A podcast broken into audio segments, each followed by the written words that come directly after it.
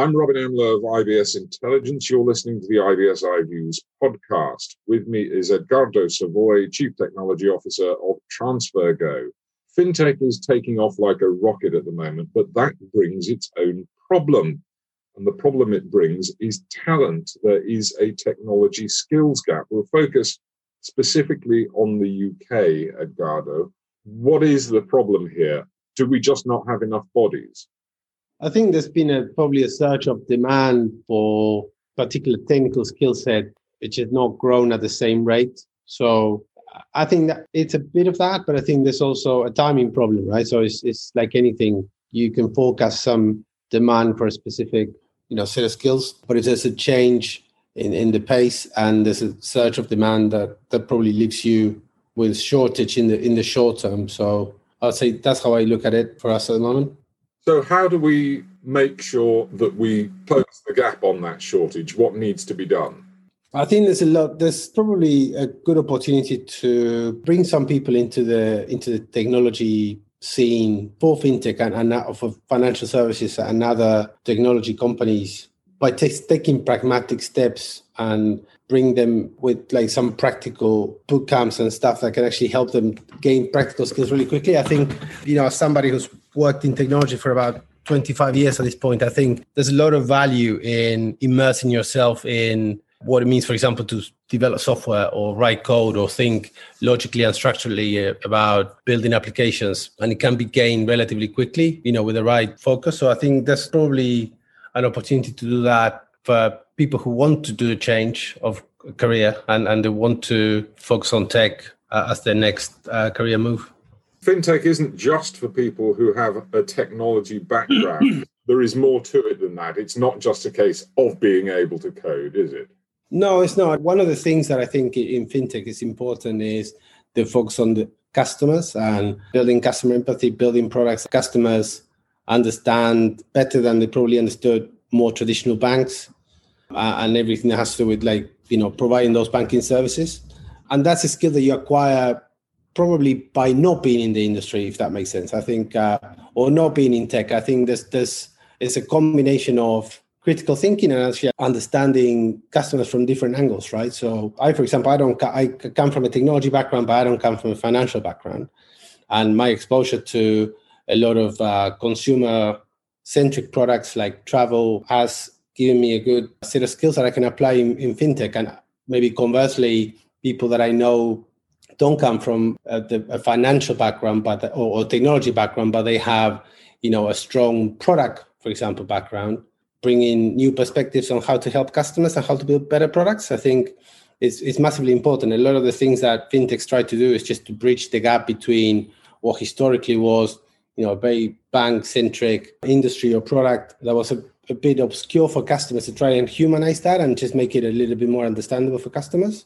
I hate to say this, but part of what you're describing is almost the old cliche that people who are good at technology are not good at communicating what they're trying to sell to people who need the technology. I don't know if I'm saying that. I think it's important that when you look for technologists, they have good customer empathy and they understand purpose and impact and intent behind the technology. Otherwise, all you're getting is just a generic technical skill that becomes a commodity. And I think particularly in my organization and my experience in building product for over 25 years, the best engineers are the ones that understand customers the best and they have good product and customer empathy. So I don't really think of technology as commodity. I think it's about the application of that technology and knowing the product and the customer is what makes it a good technologist. So what do we need to do to create this grassroots cohort of talent to come up through the industry? Because it's at one level, fintech has been looked on as a cottage industry almost. It's two guys in a small office in East London creating the next big thing. That's another cliche. But we're going to need thousands of people who are capable of taking stuff to the next level. What do we do at the grassroots? How do we develop that? First, I think companies that are growing and they are trying to just go from the two guys in a garage to an organization of material size, They need to bring talent from different parts of the world, parts of the different organizations, different backgrounds, different cultural and thinking backgrounds. That helps our organization grow. I think you can always fill the technical gaps, and the technical knowledge is something that you can acquire relatively easy. I think that's access to education and information is becoming easier, but I think it's about having the conditions as an organization to foster that, diversity and listen to these people, because a lot of the talent that comes, say, for example, to our organization doesn't always come from fintech, doesn't always come from financial or tech. They bring in different perspectives and they help the organization grow. I think organizations need to create the conditions for these people to be heard, for them to get access to the education for the hard skills, but also try and leverage as much as possible their soft skills so that it doesn't become this niche or, as you say, cottage industry where there's it seems to be a very close environment. I think it needs fostering of talent that comes from a diverse background. Well, it's not just the organization itself or people within the organization itself that have to think about this. There are potential helpers out there. What would you say is the role of accelerators in this? I think accelerators provide, again, a very good environment. At the end of the day, I think once the doors are open and people find a way to bring in whatever they bring at core, right? So a lot of their critical thinking will come from them, from probably, their background or their homes.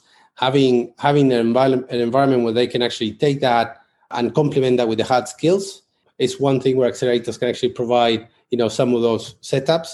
They also provide a way for companies to connect and create, a useful network for people to, learn from each other and help each other in that in those initial steps.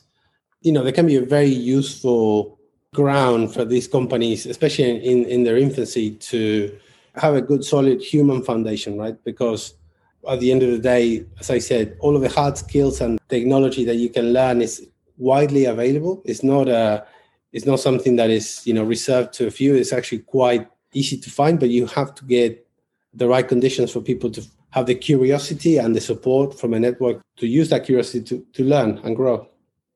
Well, let's, if I may, ask you for a specific example, because your organization, TransferGo, itself went through an accelerator program. What was that like? What did the organization get as benefits? I wasn't in the organization at the time, but I worked with companies that have been in similar situations. I think the biggest gain for a company that uses an accelerator is the environment and the support that they get around them. So it's not about, having the support from a physical space or, access to other companies, but also having the ability to connect with companies that are in similar situations, that have been in different parts of the journey. And I think TransferGo probably benefited from that. It's in a different stage now. It's much more advanced growth. But I've advised companies that had 4 or 5 employees that were in very, very early stages. The biggest advantage they had in being embedded in an accelerator program was they had access to knowledge. They had access to a wealth of information from other companies in the accelerator or people or companies that had been through that and had taken the next step. A lot of it is about how quickly you can leapfrog as an organization and just go through these learning stages without repeating mistakes that other companies have made, by learning from them as easy as possible. And accelerators give you that advantage. If you do it in isolation, you probably learn the same things, but it's a much longer route. I know some mistakes don't always give you they don't pay back in terms of, the learning. So there are painful mistakes that can be avoided. And I think it's useful to have someone to refer to. Okay, let's round up then. Looking at it from a UK perspective, the UK and London in particular is one of the top 3 areas for fintech in the world. It's obviously of benefit to the UK economy if we retain that position or build on it. What are the key areas that we need to address? We've talked about some of them, but bullet point it for me. What are the action points that we need to make sure we follow? First and foremost, I think anything that has to do with regulation and the things that probably they tend to either catch companies off guard or there's a lot of a painful learning curve, particularly where regulations are changed. anything has to do with passporting and Brexit and Europe and things that, you know, our organization, for example, needs to operate in multiple markets with different regulatory realities. And it's important that we have transparency from the rule setters, and there's a bit of helping in, like, you know, help you implement changes when they come.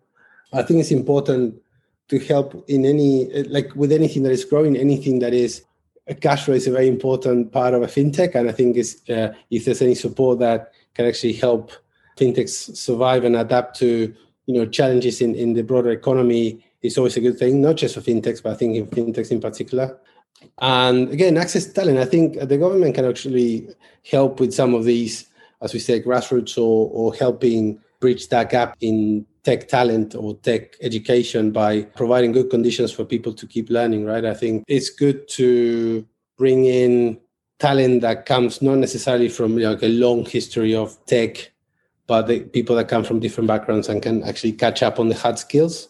If the government has plans or can put programs in place to help those processes, I think it's always a good aid for fintech and other tech companies. Thank you very much, Edgardo Savoy, CTO of TransferGo.